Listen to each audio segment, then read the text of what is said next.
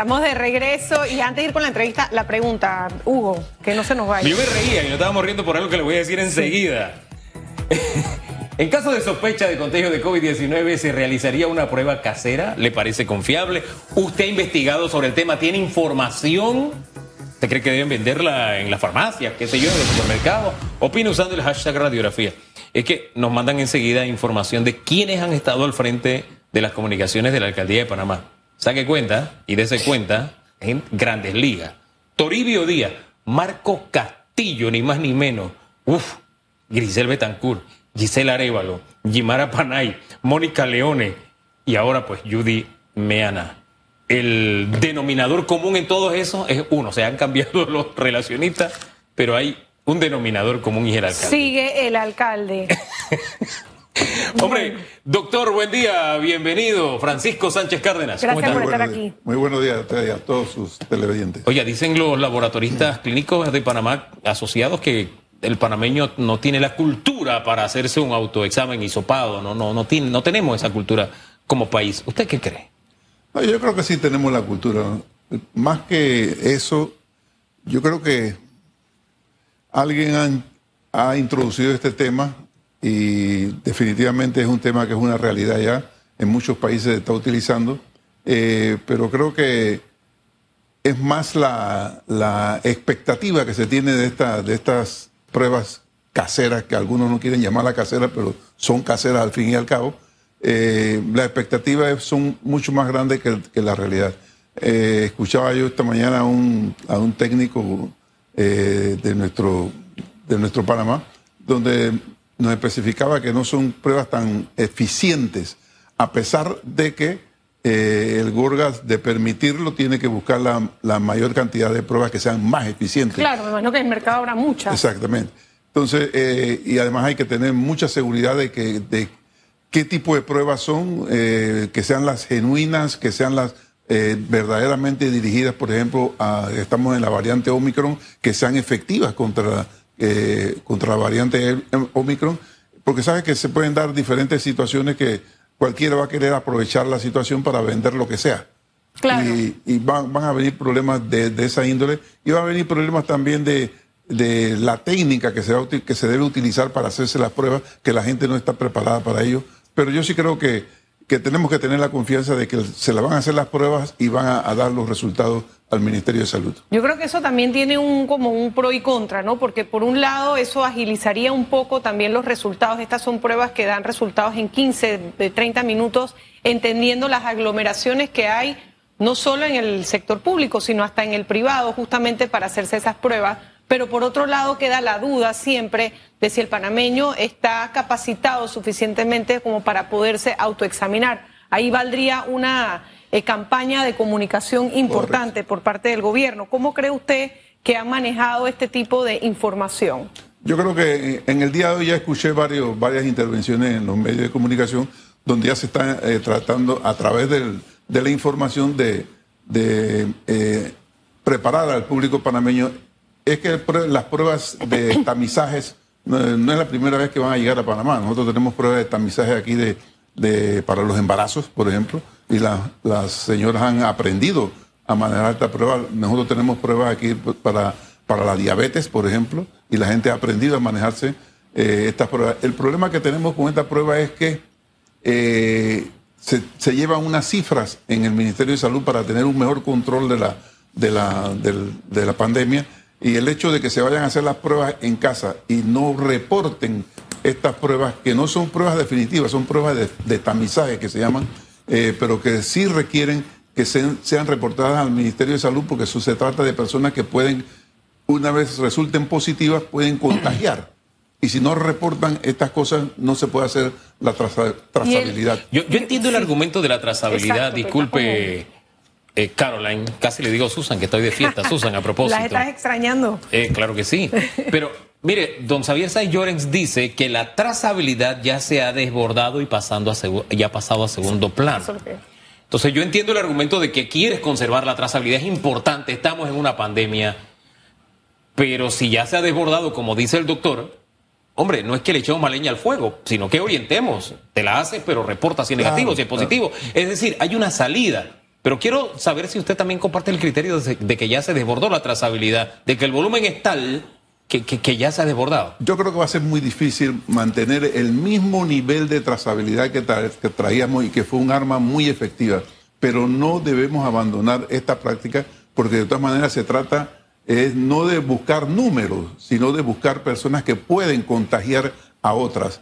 Y para eso es importante la trazabilidad, no para decir que hicimos el 80%, el 90%, sino que sigamos buscando, sigamos tratando de detectar dónde están los positivos y con qué, con qué, qué contactos han tenido para nosotros poder entonces mantener un, poco eh, la propagación del virus algo más controlada que si dejamos abierto y no hacemos trazabilidad.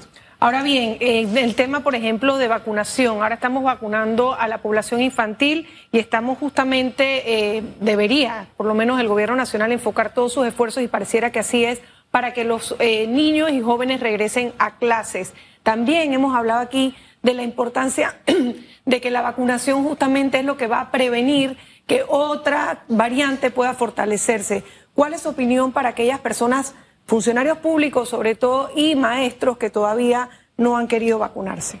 Mira, yo creo que es una... Eh, las causas de esta situación donde hay una cantidad enorme de panameños que no se han vacunado son variadas, pero a aquellos que son que, son, que están en esta, en esta situación por el hecho de temor a la vacuna, yo creo que deben de, de leer, escuchar, buscar las informaciones que son eh, verídicas y dejar ese miedo a un lado porque ese miedo lo que está causando es precisamente eh, que se vayan contagiando muchas más personas. Eh, y hay un hecho claro y sencillo. las variantes más peligrosas que han aparecido, aparte de la original, la alfa, la variante delta y ahora la variante, la variante omicron, aparecieron en regiones del mundo donde el nivel de vacunación era mínimo. Ese, ese es el punto que debe todo el mundo entender, que, que si no se vacuna suficientemente a la población, van a aparecer nuevas variantes y van, y, gracias a Dios, la naturaleza es sabia y no, no produce variantes más peligrosas. Normalmente son variantes mucho menos peligrosas para el individuo, pero de todas maneras contagian eh, enormes cantidades de personas. Eh, aquí en Panamá lo estamos viendo. Eh, está bien que está bien que no hay eh, no hay clases en este momento y siempre que no hay clases la, población en la calle disminuye, pero con esta variante esa disminución de la población se ha acentuado al, punto que tenemos vías rápidas ahora mismo en Panamá, tenemos ausentismo de trabajo enormes en, en el país. Y esto todo eso qué va produciendo un retraso en lo que todos queremos recuperar lo más pronto posible, que es la economía. Entonces, tenemos que tener es claridad de que la vacunación es efectiva. La vacunación, quizás en el futuro estas vacunas van a mejorarse sustancialmente, pero actualmente nos están ayudando enormemente a que una gran parte de la población no llegue a los estadios críticos y graves de cuidados intensivos y a la muerte. Fíjese que de eso hemos hablado muy poco, doctor, y usted conoce más de historia de vacunación que nosotros, pero en el caso de la polio, por ejemplo, cuando surgió la SALC por allá por el año, los años 50. Cinco años después surgió la SABEN, o sea, una segunda generación de vacunas contra una misma enfermedad. ¿Qué expectativa podríamos tener de una segunda generación de vacunas mucho más eficientes que las que tenemos actualmente, doctor? Eh, yo tenía como cinco o seis años, quizás como cinco o seis años cuando vino la epidemia de polio y recuerdo la, la ansiedad de mi madre eh, de que a mí no me diera polio, porque es una enfermedad que afecta a los niños, afecta a los niños. Eh, y recuerdo también eh, que había cierta, cierta, cierto temor en la población por las vacunas. Y recuerdo, y después posteriormente estudiando medicina, lo confirmé que hubo casos de complicación con la vacuna polio. Esto es normal, totalmente normal en cada una de, de las pandemias o las enfermedades que aparecen en el mundo, que son medicamentos nuevos, son medicamentos, eh, muchos de ellos que están a prueba después de muchos eh, estudios clínicos y científicos, pero que definitivamente brinda, le brinda un beneficio a, la, a la población mundial. Yo estoy totalmente seguro que en el correr de los tiempos van a aparecer, además de otras variantes, van a aparecer nuevas vacunas un poco más, e, más efectivas, van a aparecer medicamentos, van a aparecer algunos tipos de tratamientos que hoy día no conocemos y que cada día se va, se va a ir fortaleciendo el, armamentario que, tenemos contra las enfermedades. De hecho, el gobierno nacional anunció la compra de dos medicamentos virales justamente eh, para la COVID-19 que sería para personas de uso ya eh, que pudieran estar en graves, que se, que se mm, medican los primeros cinco días, del contagio. ¿Cómo ve esos avances y, y si Panamá realmente está siendo un pionero en adquisición de este tipo de medicamentos? Eh, es un avance muy positivo, un avance muy que manifiesta la voluntad que ha tenido siempre el gobierno de, de tratar de mantener a la población panameña lo más resguardada posible en cuanto a los tratamientos. Nosotros aquí no hemos tenido grandes problemas en adquirir eh, medicamentos, vacunas, eh, las diferentes vacunas que hemos logrado, las hemos logrado en grandes cantidades y, oportunamente. Eh, el Ministerio de Salud es rápido en la evaluación de los diferentes nuevos medicamentos que se están, se están probando y aceptando en el mundo. Y creo que eh, esto lo vamos a seguir viendo eh, porque esto sí está en una fase ya quizás de declive. Yo tengo la esperanza de que después de dos semanas de esta, de esta, de esta variante Omicron, con la gran cantidad de personas que tenemos vacunadas, eh, con la experiencia ya que tiene la población, nosotros podamos ya ir viendo un declive de la pandemia quizás a para mitad de año ya estemos en una situación totalmente diferente y vamos a tener entonces que enfrentar la otra la otra pandemia que es la pandemia económica que es grave. Eh, wow, tenemos mucho trabajo por delante, pero yo tengo esa misma fe, tengo esa misma confianza que así como el SARS-CoV-1, el antecedente del SARS-CoV-2, que es este, desapareció, en un momento dado desaparezca, así de sencillo, ¿no? O esta lucha que le cerremos todas las puertas de las casas y las casas es nuestro cuerpo al, al virus. O se vuelva endémico.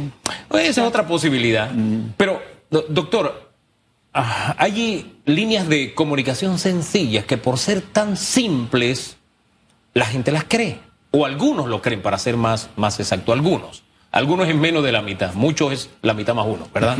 Entonces, algunos la creen. Y cada vida es valiosa. Cuando le dicen, no, hombre, si tú te pones la vacuna y te puedes contagiar, de todos modos, aunque estés vacunado, no te vacunes, eso no sirve de nada, eso no sirve para nada. Esas líneas de comunicación tan sencillas, usted como especialista trata pacientes, ¿qué argumento usaría contra una línea de comunicación tan simple como esa? Bueno, Hugo, yo creo que eh, hay una, una cantidad de personas en el mundo que yo escuchaba en el día de ayer unos unos audios que verdaderamente me llenaron, fue de mucha congoja y tristeza de ver la cantidad de gente que tiene la facilidad para inventar falsedades, eh, distribuirlas y que muchas personas terminen creyendo estas falsedades. Yo creo que el, manejo que se le ha dado a la, a la pandemia a nivel mundial, teniendo en cuenta que es un virus, fue un virus totalmente nuevo, un virus del cual no conocíamos absolutamente nada, una enfermedad de la cual no se conocía absolutamente nada. Recuerda la, desesperación que se eh, formó en el mundo por los ventiladores al inicio. ¿verdad? Eh, y los precios que alcanzaron los, ventiladores en el mundo. Uy, aquí casi. Eh, y esas cosas son totalmente predecibles en una situación novel, una situación que no se conocía y lógicamente se cometerán aciertos, se cometerán eh, errores, pero la ciencia siempre va en busca de, la verdad, aunque nunca se alcanza la verdad absoluta.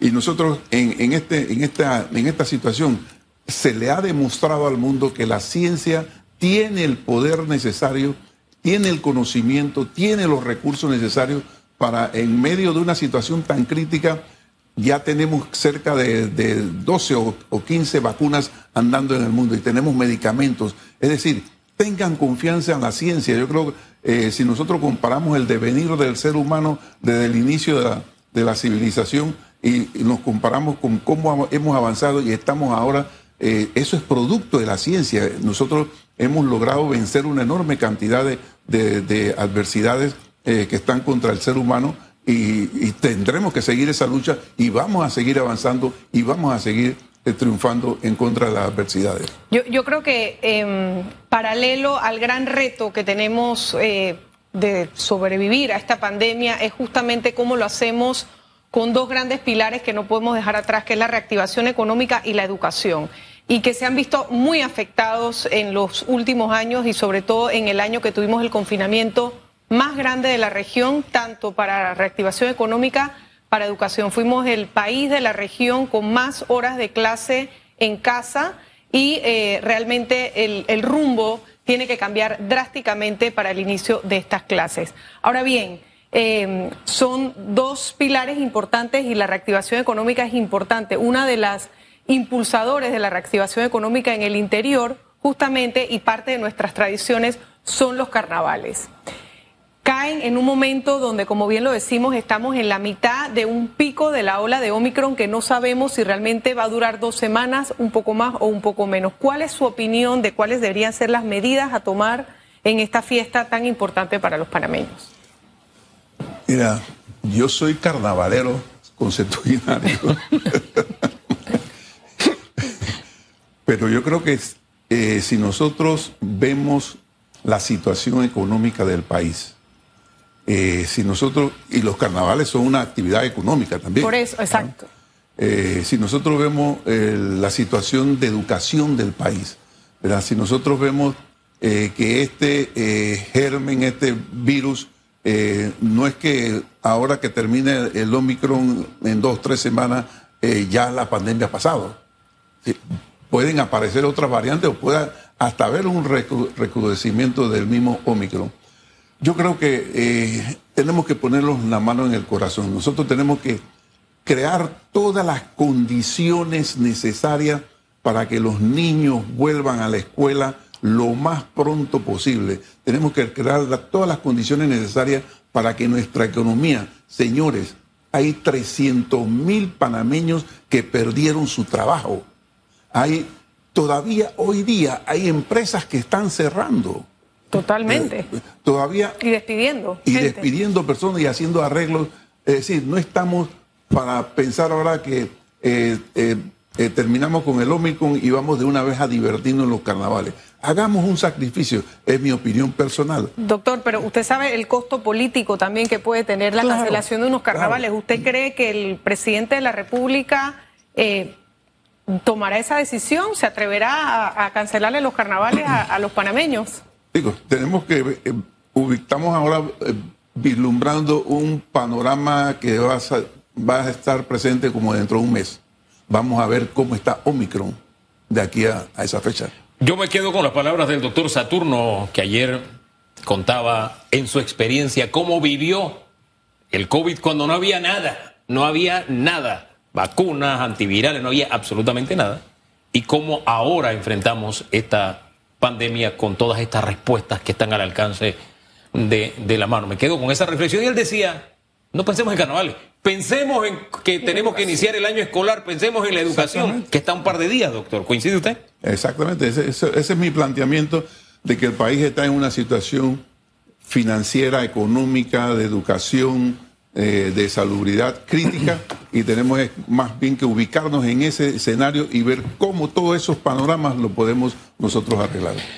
Hace un, le voy a cambiar el tema radicalmente utilizando estos últimos minutos. Yo sé que usted no le saca el cuerpo a ningún tema. ya, sé por dónde vienes. Ah, no va a ser sorpresa. Que incluso la consulta que hacemos hoy, hoy tiene que ver con ese tema. Los salarios, gastos de movilización, de representación, dietas y otras especies que se han inventado nuestros alcaldes. Y yo hacía memoria que el presidente Pérez Valladares intentó aumentarle el salario a los, a los um, ministros, usted formaba parte de ese equipo, ¿verdad? Y hubo una presión popular. Y al final se bajaron, excepto los magistrados que dijeron, no, no, no, no, no. A nosotros no nos pueden bajar el salario y se quedó en 10 mil. De ahí la cifra esa que se ha quedado de manera permanente y que ganan otro magistrado. Pero el punto es este, hemos llegado a un punto en el que ya hay alcaldes que ganan más que el presidente, gastan, ganan por dietas, ganan representación, ganan movilización. ¿Usted le encuentra algún sentido a esto o ya hay que ponerle orden? Te voy a contar corto, porque sé que el tiempo es preciso.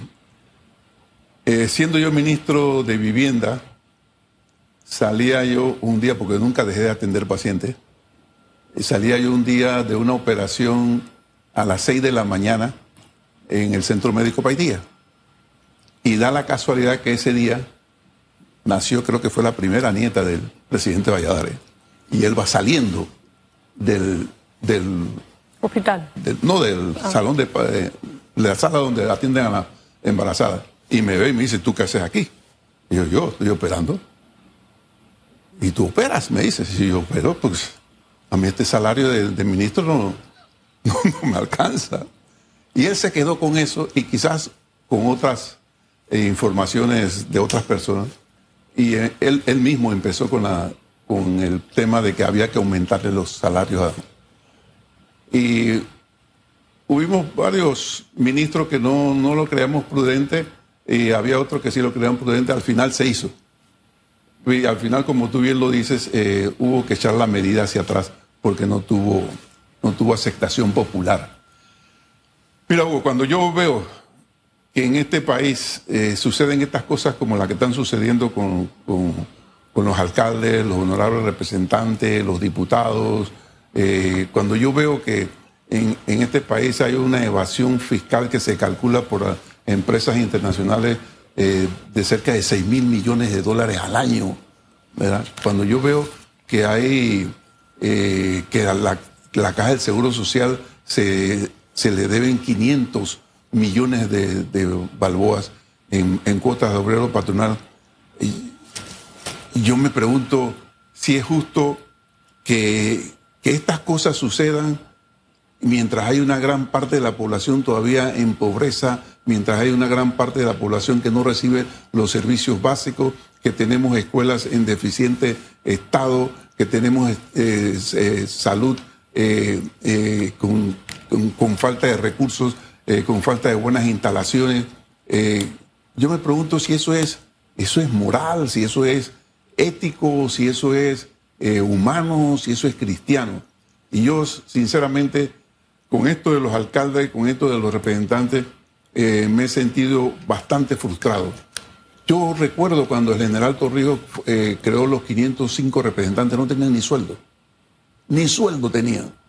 Y se les dio un sueldo, el primer sueldo que se les dio fue de, 100 balboas. Y siempre digo que los hombres crean las, las, las buenas, con buenas intenciones, las buenas estructuras, pero somos los mismos hombres las que la vamos dañando poco a poco.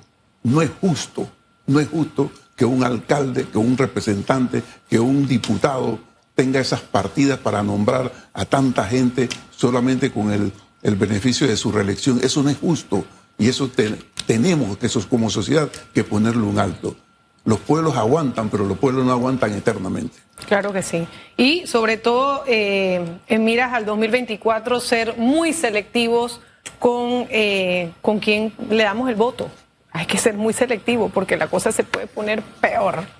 Muchísimas gracias, por estar aquí con nosotros, por haber compartido eh, sus inquietudes. Siempre es un placer. Doctor, muchísimas gracias. Fíjese que haciendo memoria, recuerdo que en aquella época del doctor Ernesto Pérez Valladares, él decía lo que tenemos que aspirar es a que más gente cobre mejor salario. Exactamente. Y yo pienso igual, yo pienso lo mismo.